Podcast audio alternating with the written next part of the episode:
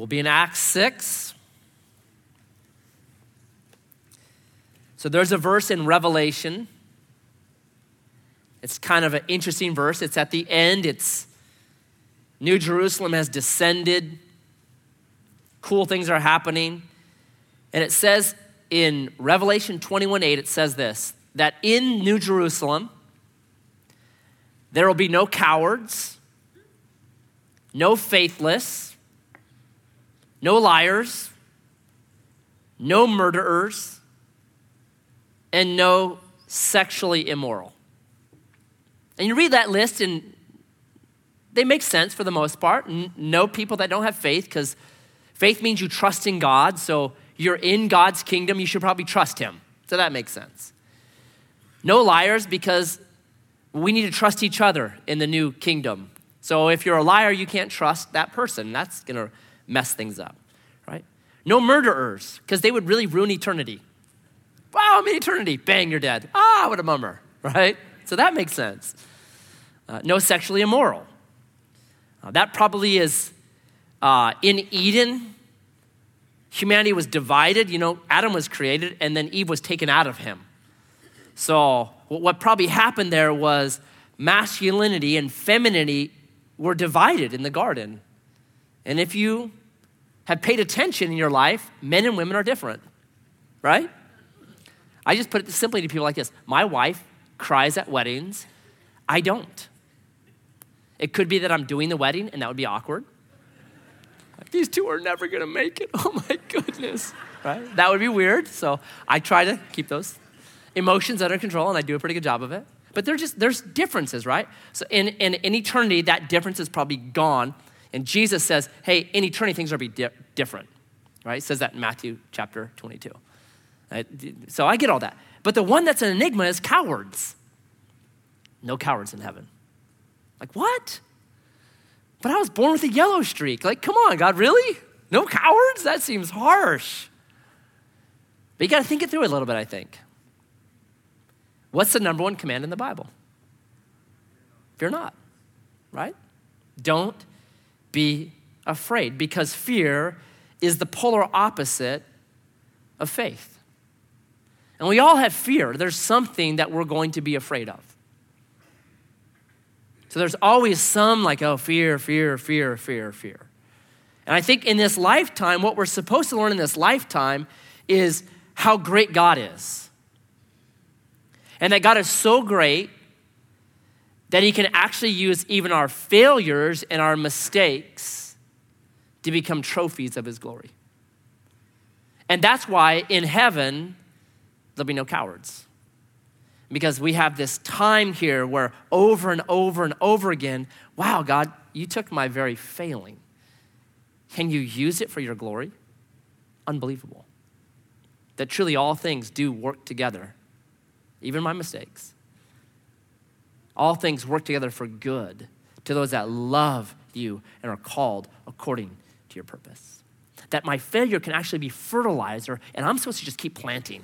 Keep planting and just trust. Hey, okay, I blew it, but man, I'm heading forward. God can use that. So in chapter six, we have the perfect example of that. A church fails. Do you know that churches can fail? Yeah, I totally know that, man. I filled out a visitor card and no one visited me. I don't know why, because I have such a great disposition. I don't know why they won't visit me. Right? Church fails. We talked about this a couple of Sundays ago. But this failure of the church really ends up brilliantly exploding the church and making it increase and grow, gives new opportunities. It's brilliant, it's beautiful. It's a failure though, and God uses it. So it's this example of man, we got to trust God even in our failures. So let's jump in. Verse six, verse chapter six, verse one. We did this on Sunday, and I did a survey thing on that Sunday. So I'm actually going to kind of maybe answer some of the things I saw in the survey in these verses, I hope. Now, in those days, when the disciples were increasing in number, growing church, a complaint by the Hellenists arose against the Hebrews because their widows were being neglected in the daily distribution.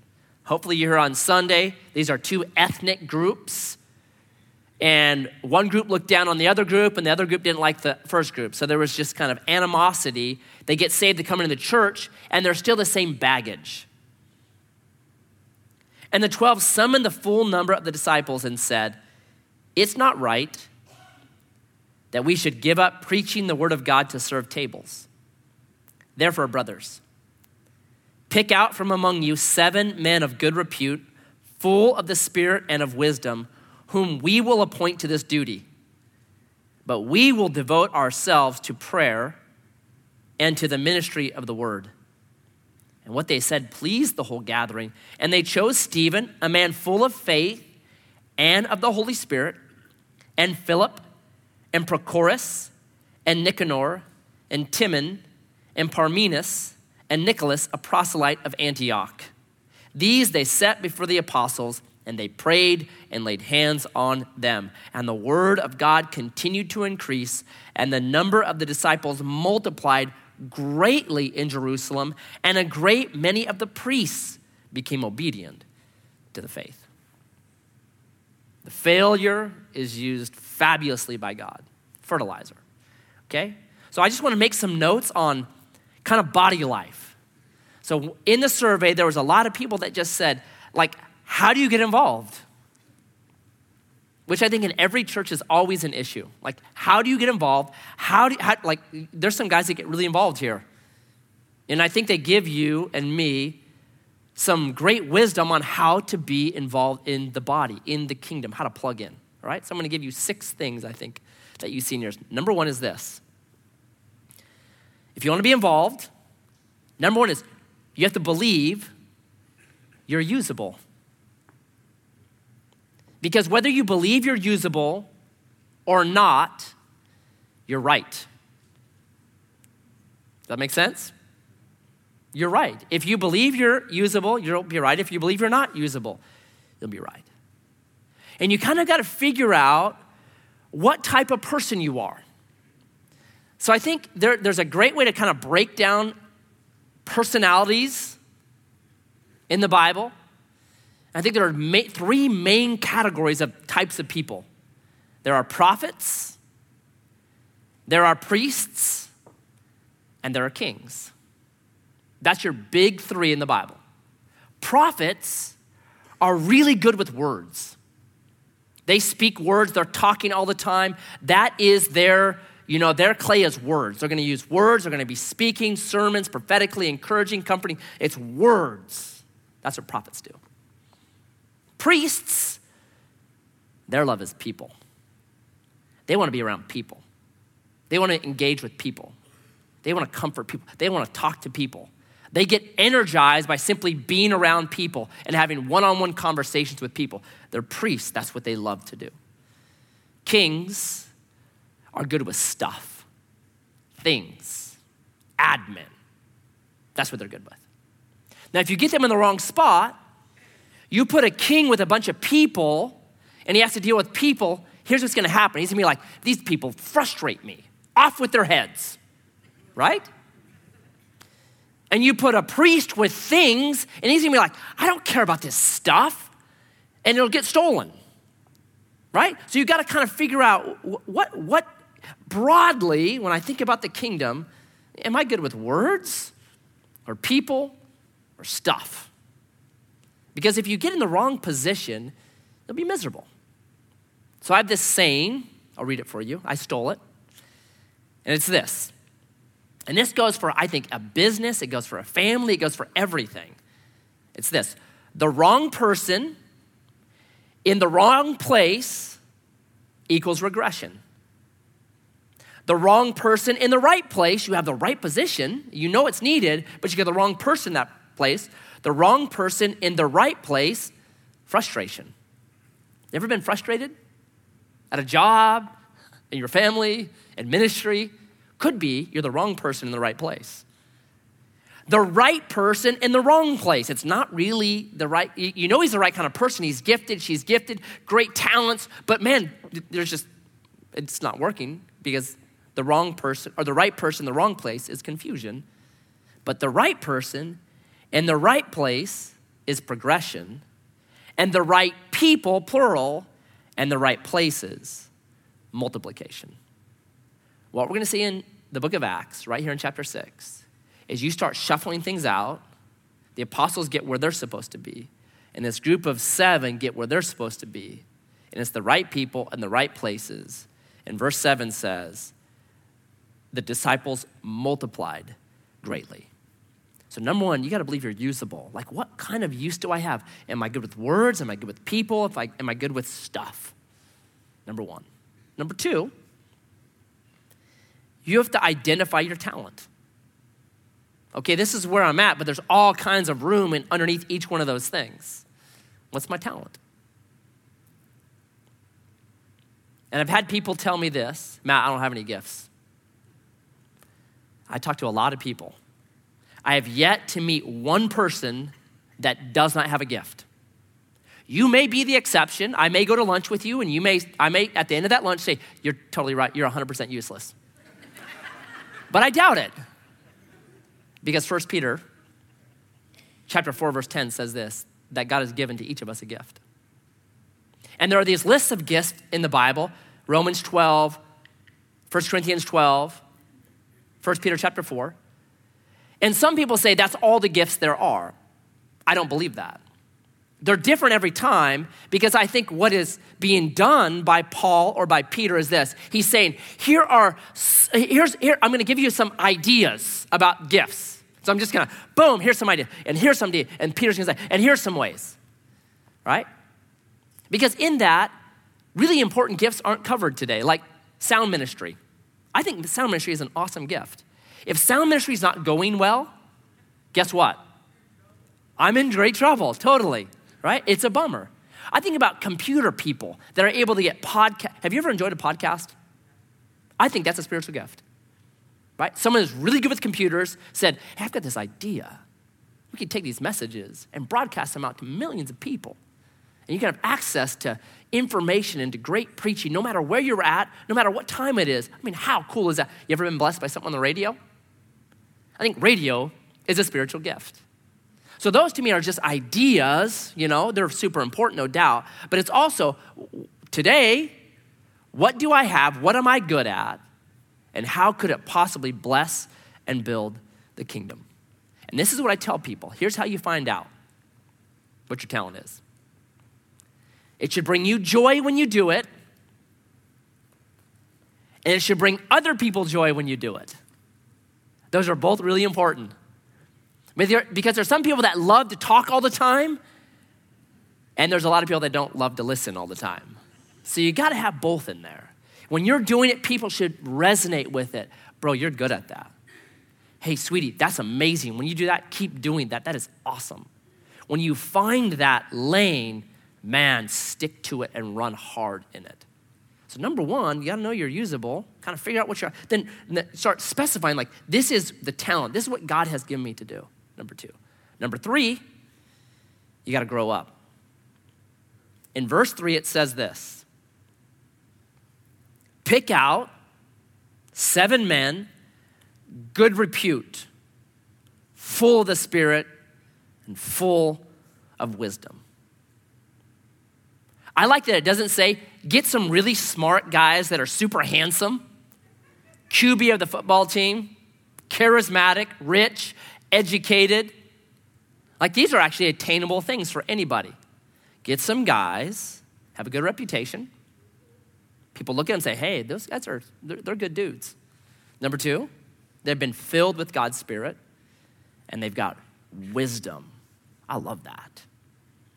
There are tons of gifted people that have not grown up. There's a term for them today. You know what they're called? The business world has a term for that kind of person. Super gifted, super smart, super educated, but they're lazy, they're, they don't show up at work right. You know, they have every talent in the world. That, you know what they call them now? Peter Pans. Right? They can fly, they got incredible gifts, but they just want to go to Never Never Land. I call them idiots. They just want to go play games all the time right? And they're frustrating because they haven't grown up. Great gifts, great talents, man, they could totally do amazing things, but instead, they're Peter Pans. I have this saying for myself I'm always a student, never a master. I want to constantly be growing. I want to find the best person at whatever it is that I'm doing and be like, I want to get close to you. I want to learn from you. I want to get better at what I'm doing. Always a student, never a master. Right? So all of us should have a plan to like grow up. And, and there's one in here. I think we get good re- reputation. We've talked about the filling of the Spirit, but wisdom. Wisdom is this it's how to apply what you already know. Do you know that's a gift? To actually apply what you already know. That there are really smart people that are not very wise. My favorite example is uh, Bernie Madoff. Remember him? He made off with $50 billion in a Ponzi scheme. So Bernie Madoff, you know, had this whole thing going. It was, it was, you know, if you look at it in hindsight, you're like, that's insane. Those kind of returns don't happen. 20% does not happen year after year after year. Something's wrong there. Uh, but this guy named Stephen Greenspan, Stephen Greenspan is the expert on gullibility. He wrote a book called The Annals of Gullibility How Not to Be Duped by People. He's the stud on it. Well, he invested $400,000 with Bernie Madoff and lost it all. Right? The guy that's supposed to know how to not get duped, right? And then he was asked after post Bernie Madoff, why'd you do it? This was his answer. Because everybody else was doing it. I'm like, dude, that's like rule number one. That's what your mom said to you. Like, if everyone's jumping off a bridge with you, you just did. You jumped off the bridge, bro. So you can be super smart, but you can just not be wise. So, how do you get wisdom? Do you earn it? Do you learn? Because guess what? I know people that I went to high school with, and I remember them doing dumb stuff in high school, and I read about them in the paper today, and they're doing the same dumb stuff. Right? They're going to the bar, they're getting into fights, they wake up the next morning missing their wallet, new tattoo on their neck in the back of someone's truck. Like, bro, when are you going to learn? When are you going to apply the knowledge that this has been going on for the last 25 years? When are you going to apply that? And they don't. So, how do you get wisdom? How do you learn to apply what you already know in a godly, beautiful way? James 1 says this If anyone lack wisdom, let him ask of God, and he will give it to him. But let that man ask nothing wavering, because he that wavers is like a wave of the sea driven by the wind and tossed. Let not that man think he will receive anything of the Lord because a double minded man is unstable in all his ways. You get wisdom by asking God. A great prayer every morning is Jesus, today, as I go about my day, I go to work, I'm with my kids, I'm with my family, may, may I be a wise man. May I go about it with wisdom, applying the knowledge I already have in a way that's godly and beautiful and peaceful and right and it comes, it's a gift from God. I love that. So, how do you believe you're usable? Kind of figure out your talent, grow up. All of us should have a way of growing up. How am I growing up? What am I doing to grow myself up, to increase my skills, to help, to better me? Am I, am I growing up? Number four, you need to be known by your community. Notice verse four. Verse five, excuse me. And what, what they had said pleased the whole gathering, and they, the congregation, chose these seven men. They chose because of relationship, because they knew them. So if an opportunity came up at Edgewater like this, would your name be chosen? Do people know you, know what you're good at, well enough to say, oh, that guy would be perfect for that. That's how these guys got this. I have this position here, not because of my education, not because of my knowledge, because of relationship. That's the reason why I'm here. It's a relationship that got me here, right? There's a guy that says, uh, people will take you around the world. Get to know people, they'll take you around the world.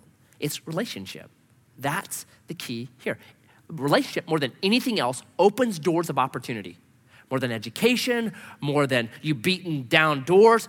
I'll give you an example. There's this guy named Nathan. Um, we just connected with him because of Safe Families.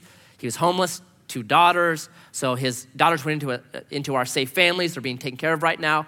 He went to the Gospel Rescue Mission. He's at the Gospel Rescue Mission. Um, they have some policies there uh, that for the first 30 days you can't get a job. Well, after 28 days, he smoked a cigarette, which you're not allowed to smoke a cigarette. So he broke that rule. He was removed from there.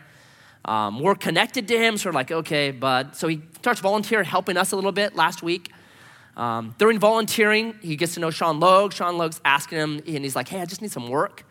So Sean's like, I know a guy that needs a, a, day of work. So Sean connects him with a guy. He works really hard for this guy. The guy's like, wow, you're a great, you're a great worker. Do you want a job? He's like, yeah, I totally want a job, but I don't know how to do what you're talking about. No problem. I will help you do that. I will train you. Cool. He goes, with this job comes a house. He's like, what? Are you kidding me? Awesome. So we went from homeless in like a couple of days because of relationship to having a job and now having a house and going to be reunited with his two daughters. Right? That's relationship. Are you known by the community? If you're not known by the community, you miss out on one of the most powerful ways that we get plugged in and involved. I can't, I can't, I can't list the number of times I've talked to people and said, oh yeah, I was talking to so and so, and out of that conversation came this incredible opportunity. Be in a community group. Be in a community group. Be known by people. That's how these seven guys get launched into ministry. It's because they are known by their community. Number five, learn that no is a spiritual word. The 12 apostles here say, no. We can't do that. We tried to do it, we stunk at it. No, we can't do that. Do you know that saying no is just as spiritual as saying yes? If you're in the wrong spot, everybody's miserable. Jesus said no. Two brothers came to him, and one of the brothers said, Jesus, Tell my brother to give me more of my inheritance. Guess what Jesus said? No. Who made me the judge over you guys? I'm not doing that. Are you kidding me? That's not my position. No is a spiritual word. Not me. I'm not the right guy for that. I'm sorry. That's really hard to say at times because we don't like disappointing people. But if you don't say no, you'll end up, here's what you'll end up doing you'll end up in Saul's armor. That's what will happen. Imagine for a second, you know the story. David is going to fight Goliath. Saul goes, Here's how you need to do it put on all these clothes, put on my armor, be like me. David should have said no right in the beginning. He tries it on, he's like, Oh my goodness, this is not going to work. And he has to say, I can't, I can't go out that way. I, I'm not that guy. I'm the guy with the sling. That's what I am. Imagine if David would have gone out in Saul's armor. What would have happened to him? He'd have been slaughtered, he'd have been destroyed. He got the spiritual word. No, I'm not doing it that way. I have to do it this way. I have to do it with my sling. It is a spiritual word. So yesterday I was walking with Mark Scudset. We just did a big loop. It's a cool, we're in the coolest spot up there. Like you to walk around that old mill and you see people doing really cool things all the time. it's like a great place, man. There's a lot of ministry able to happen right there. So uh, we're just walking and, and we're kind of reminiscing. And like for me, I've said this before, like the first five years was um, I was wearing Saul's armor. I was trying to be something that I thought I had to be, but I kind of knew, yeah, I'm not really that. I'm not really that. So by year six, I just kind of said, yeah, I started moving like, yeah, I'm not, I can't do it that way. I can't do it that way. It started a movement in me. And I, this guy sat me down for lunch one time, and I'll never forget it. He's like, well, I'm going back to Applegate. I said, well, why? He said, because you didn't teach Galatians like Jon Courson taught it. I said, well, right. I'm not Jon Courson. He's like, well, yeah, I'm out of here. Okay, bye. it was really like, okay, all right, well, okay. Hmm. But you got to learn, I'm not going to do it that way. I won't get to heaven and have God say, Matt, why weren't you more like Jon Courson? I won't have that. If anything, he'll say, Why weren't you more like I made you? Because I made you fearfully and wonderfully. I made you the right person for what you're supposed to do. You have to be able to say no to that stuff and say, This is how God created me, and this is how I'm going to do it, and be really okay with that. I love what Ruth Graham said one time. When she was asked, she was asked this by a reporter Do you ever disagree with Billy Graham? Isn't that awesome? Like, I think there's this idea about like pastors and their marriages, like they're like this perfect thing. Like, I'd go home after a Sunday and Terry's like, You got him, Tiger. Lay down. Let me give, like, you ever see Nacho Libre? like that, like giving the massage, you know. What's his name? What's the dude? No, the big wrestler guy when he's getting the massage. Oh, you gotta be kidding me. Ramses, yeah. Ramses is the best. Like, Matt Heverly is the best. Ramses' muscles are so big. Like, like that doesn't happen, all right? We're normal people. so there's like this crazy idea about, you know, that. So Ruth Graham, I love her answer. Do you ever disagree with Billy Graham? And she looked at the, she goes, Of course. If you never disagree with somebody, one of you is unnecessary.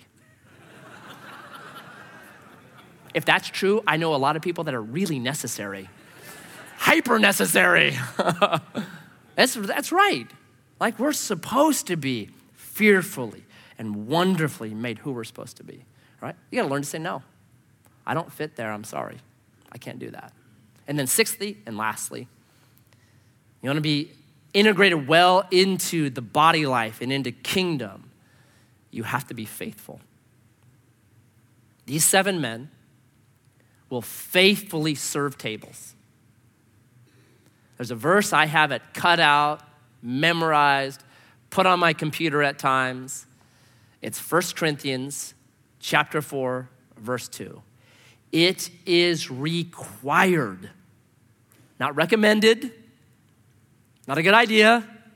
It is required of leaders to be found faithful. The requirement, if you're going to lead, like these seven, like the 12 apostles, like anyone in your business, at your home, it is required to be found faithful. I'll tell you something that's going extinct in our world, like the dodo bird, is people that are faithful. I said I would do this, and I'm going to do it. I'm not going to give up till it's done. And I thought in my life, like what I've admired. When I was young in my 20s, it was athletics and bench pressing and big guns. And then I got jobs and started working. Then it was like intellect and accomplishment and great design. And the, the older I've gotten, I'm 46 now, the older I've gotten, you know what I really admire? When I look at men that are older than me, it's not their abs, because mostly it's an ab at this point. what I admire is those that have been faithful as husbands and as fathers and have raised godly kids. I say, that's what I want. That's what I want. That's all that matters. There is no greater joy than to know your children walk in the truth. That's what I want. See, when I had my first Carissa, I was the best parent in the world. Now that I have five kids, I'm clueless. Right? You're like, oh my goodness. it seemed so easy when she was a little baby, right? Now I'm like, ah, she's 17. And she thinks she's an adult. It's harder. I admire those that have been faithful. Paul says this I finished my course with joy. Not I began it, not I got halfway through it, I finished it. I was faithful to what God called me to do, and I kept running until I crossed the finish line. I love that. In Matthew chapter 25, Jesus tells the story of the talents.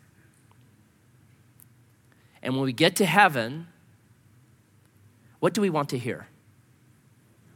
Well done, good and faithful servant enter into your rest.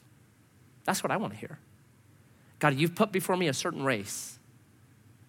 I keep praying for wisdom on what that race is and keep refining it, figuring out what my talents are, how I'm gifted, all that kind of stuff. But I want to run well this race.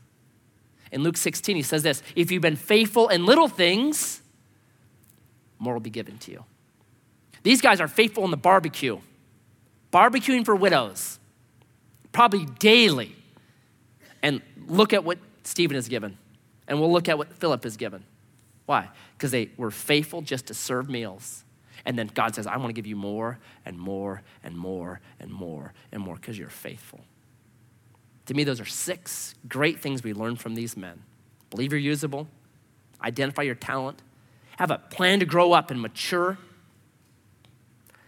be known by your community, be plugged in, be talking, be known by your community. Learn to say no and be faithful. And look what happens with Stephen. And Stephen, verse 8, full of grace and power, was doing great wonders and signs among the people. More is being given to this guy. Then some of those who belonged to the synagogue of the freedmen, they live in northern uh, Idaho, I believe, the freedmen up there.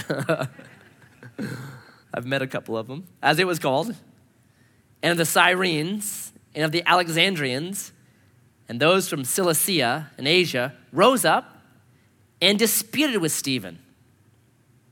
But they could not withstand the wisdom and the spirit with which he was speaking.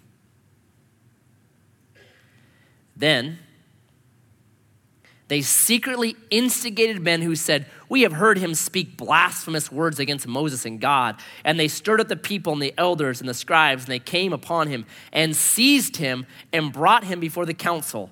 And they set up false witnesses who said, This man never ceases to speak words against this holy place and the law. For we have heard him say that this Jesus of Nazareth will destroy this place and will change the customs that Moses delivered to us and gazing at him, all who sat in the council saw that his face was like the face of an angel. So Stephen now starts to mix it up, starts to talk about what he knows. And they arrest him, throw him in jail, put him on trial. Could you imagine that? Like the elders of Edgewater, if we had the power to like go arrest people and put them in jail. That's crazy. It'd be crazy cool people I have on my list, but I mean, it's really a crazy thing. Like, we don't like your religion, so we're going to arrest you. And they're going to do even worse to him right here. And I think when he's on trial, I wonder, wonder, on trial, I wonder if he's just like longing for the good old days when I was just barbecuing and helping widows. My goodness, how did this happen to me, right? You ever been in that spot? Like, how did this happen to me? And they could never answer his attacks. Like, whatever he was saying, verse 10, they could not withstand the wisdom and the spirit with which he was speaking. So, what they do then? A character assassination. It's called ad hominem attacks. Latin for at the man. Not at what he's saying now, it's at the man. It's when you're talking with somebody and you're disputing them and they say, oh, you're just a stupid idiot. Ad hominem attack. Well, that, that doesn't change what I told you. That's what happens to him, right? It's the same attack that happens to Jesus in Matthew 26 the temple. Look out for the temple. The temple to them at this point was a sacred cow, right? You could not say anything bad about the temple. We have our sacred cows today. The Constitution is a sacred cow in America. You cannot say anything bad about the Constitution. It is now infallible and inerrant. It is perfect. We can't say anything bad about like school systems or teachers. They're really like, hey, don't touch the military. Got we got to protect the military. These are sacred cows, just like back then. The temple, you could not say anything about it. I get in trouble whenever I mention Oprah Winfrey. I will get emails from people. How could you say something about Oprah? I'm like, well, have you read what she says she believes? I don't care. I love her. I know that's the problem. So I'm telling you, like, be careful of what she's saying because she is not a believer in Jesus. So be careful. Now I'm getting emails. No problem. I don't care. I, she's a wonderful woman. I have no problem with that. I have problems with what she says about Jesus, okay? That's my issue. So there, there are things that you're just like, okay, if you step on this, it's going to happen. The temple was one of those. I listened to this one podcast of a, of a preacher, and he brought up a picture of Jesus. You know the picture everybody has? The 1970s hippie blonde, blue eyed Jesus. Totally Middle, Middle Eastern, like, you know, yeah, right. That's how Jesus looked. So he brought it up. He's like, this is not Jesus. And then he was going to tear the picture in half. And you could audibly hear a gasp from the whole congregation. They're like, no, don't rip up Jesus. And like, he didn't even have the nerve to do it. He's like, okay, I won't. I don't know if he planned to before and then saw like the total gasps and the crowd, like, boy, I better not do that. No one will come back next week. But that's like sacred cows. Like, you just don't touch these things. So, right here, you have three sacred cows. It's a place called the temple. It's procedures that was called the law, but by this time, it was not just the 613 do's and don'ts of the Old Testament. They had this document around it called the Mishnah, right? I'll give you an example. The, the keep the Sabbath is like 26 words in the Hebrew. The Mishnah had 24 pages on how to keep the Sabbath right? So that's how it expanded. How much you could put in your mouth, how, how far you just it was unbelievable. How heavy your clothes could be. I mean, it's insane, right? So the the the procedures now just huge. You couldn't touch them. So the place, the procedure, and the person of Moses. Moses was infallible, right? He was the dude. These were three sacred cows you could not ever, ever talk bad about. Don't we have the same thing today? like sacred places, if I could only go there, if I could just go to that awesome church down in Redding, California, everything would be awesome for me. If I could just, just have the right procedures, right? Every self help book is that. If I could just stop these bad habits and start these good habits, life would be awesome. Then lastly, if I could just talk to that person, I call it Ask Your John. If I could just talk, talk to John Piper, if I could just talk to John MacArthur, if I could just talk to Jon Courson, if I could just talk to John Edwards, if I could just talk to John Calvin, right? All these great Johns. If I just had the John, then like, oh, this person, if I could just get a meeting with them, I'd be happy. What Stephen's going to do in chapter 7 is he's going to tear all those down and say, it's Jesus. It's not the right place. It's not right procedures. It's not some person. What you need is Jesus. And you guys have been resisting God's Spirit, who's been telling you that in your heart this whole time. But here's what I love about Stephen it's how he does it. Look at verse 15. And gazing at him, all who sat in the council saw that his face was like the face of an angel. I guess he started to look a little bit like my wife here. Tink. Send that to her. You might want to listen to this message, sweetie. I don't know. She's with sick kids right now. So, what about you? You're attacked, taken a trial, drug in front of a bunch of people that are telling lies about you. Do you look like an angel or do you look like a fallen angel? Do you glow or do you turn red? Right? And it matters. How we respond in situations like this, oh, it matters. This is where the rubber meets the road. Do you know who Penn and Teller are? They do the Mythbusters thing. I don't know if they still do it. But Penn is a, he's an ardent atheist, right? He has this video, you can Google it, where a guy comes up to him after one of their shows and he's signing autographs or whatever, and begins to talk to him and, and shares with him and, and has a conversation with him.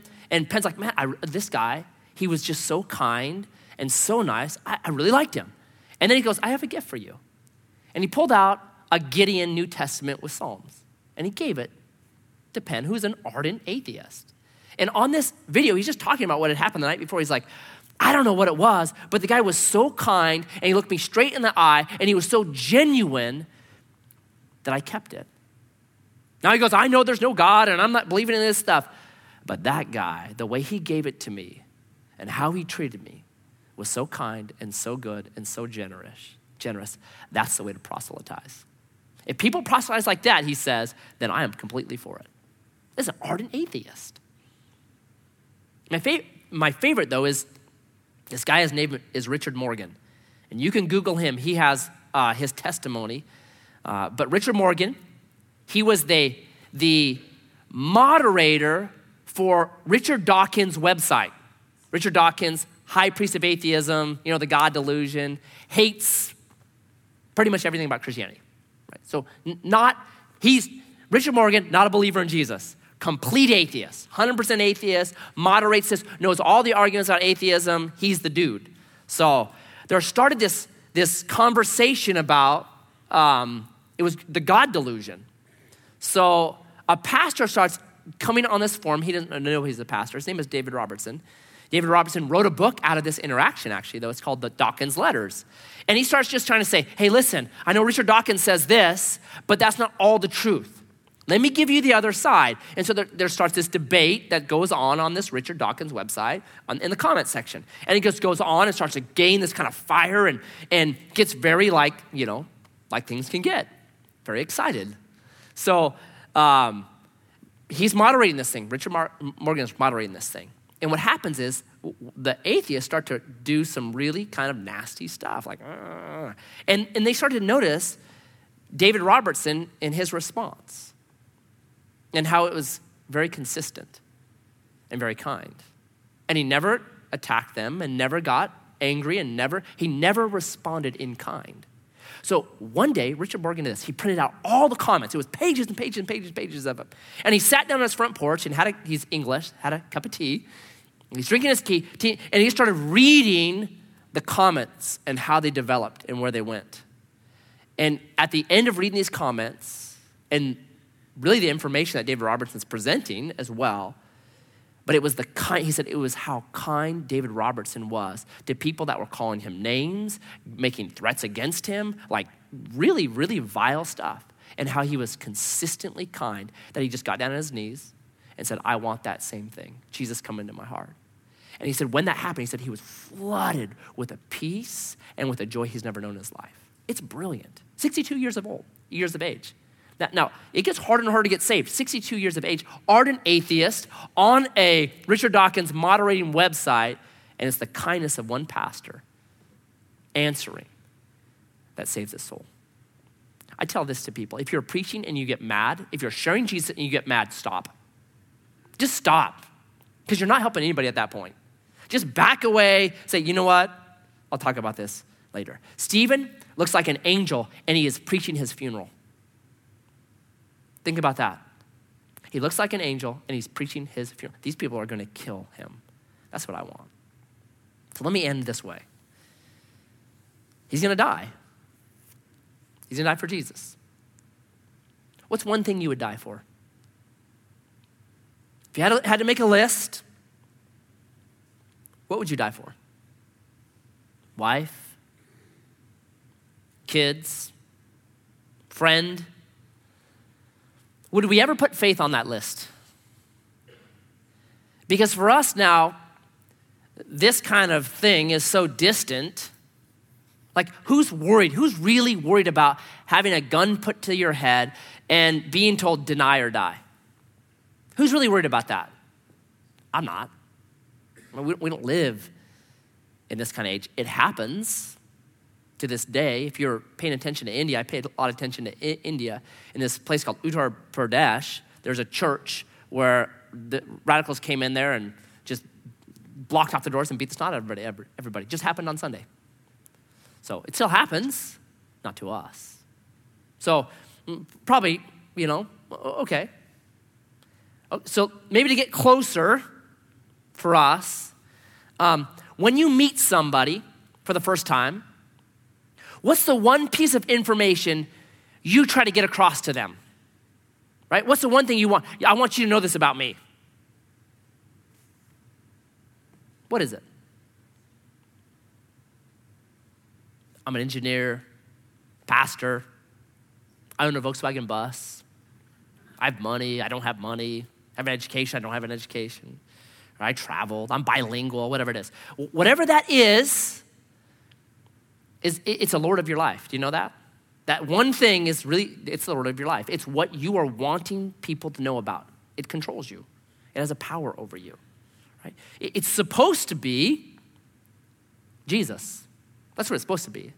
Like, I want to leverage this conversation at some point so that I can get you to know about the most important person in history, which is my king. That, that's what Stephen does. We're going to walk with a man who that's all he cares about. And he's going to preach to his death. I want you to know my Jesus. He was willing to give up his life for something. And because he was willing to give up his life for something, that's why we read about him today. Because not a lot of people are really willing to give their life up for something. Most of us want to protect our lives at all costs. He's eternally remembered because he said, I'll give my life for something. We have modern examples. Jim Elliot, Google him, 1954, goes down to uh, the Amazon jungle, wants to minister to people, and gives up his life. And he wrote in his journal, maybe days before that, he is no fool who gives up what he cannot keep to gain what he cannot lose. Right? Dietrich Bonhoeffer, safe in New York City, safe in America, could have just waited out World War II. He goes, No, I'm going back, going back to my people in Germany. We remember him because he lived, gave up his life for something bigger, bigger. So here's what Acts is actually doing now. We've talked about the filling of God's Spirit. And a lot of times, the filling of God's Spirit in the, in the church today is this idea like you'll get goosebumps, you'll get power, you'll be able to do things, you'll be able to do miracles, whatever it is. But notice what Acts is doing in the narrative, right? It, it's, it's the, the, the story is teaching you something, right? Here's the narrative is doing. Look back up at verse 5. Stephen, um, he's, he's pointed out as a man full of faith and full of the Holy Spirit.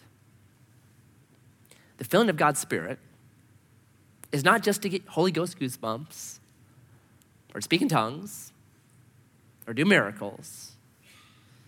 The filling of the Holy Spirit is so that you can be a witness. The word witness is martyr. So that you give up your life, it's not yours anymore, and you are full of Him, and it's not about you anymore, and you love not your life even unto death, and you say, I don't matter anymore. What matters is my King. That's what the filling of the Holy Spirit is supposed to be. And whatever He chooses to do with me, I'm fine with that because I trust Him, because He gave everything for me, and I'm giving everything back to Him. Who wants to be full of that Spirit? That's the filling of the Spirit. I give everything to you. My life is not my own. I was bought with a price. Therefore, I glorify God with this body. 1 Corinthians chapter 6, verse 20. That's what Stephen does. D.L. Moody put it like this He said, The world has yet to see what God could do with a man. I'll put woman in there as well. What God could do with a man slash woman who is fully consecrated to God. Consecration means sets apart, set apart. The world has yet to see what God can do with a man or a woman who is fully consecrated to God. And then he added this by God's grace, I am to be that man. D.L. Moody had a third grade education. There's D.L. Moody Institutes, there's D.L. Moody Bibles, there's D.L. Moody Printing, the YMCA. In case you started that, D.L. Moody, right? Was he fully consecrated to God? Well, pretty close. Did amazing things. To me, that's what the feeling of the Holy Spirit is. I want to be fully consecrated to you. My life is not my own. Use me in any way you choose. I want to be your martyr, your witness. That's the filling of God's Spirit. That's what Stephen will show us. And we get to walk through probably, arguably, the greatest sermon ever recorded in the church. Not with Jesus, he's before the church. The greatest sermon ever recorded in the church. Acts chapter 7. So, Jesus.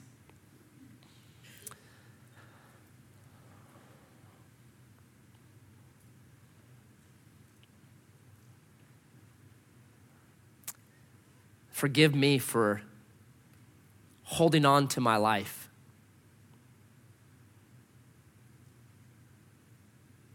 For not trusting your plan and your way enough to be wholly consecrated to you.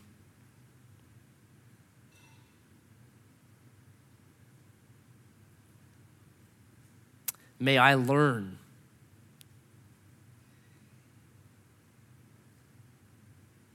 of the greatness of your love, the power of your plan.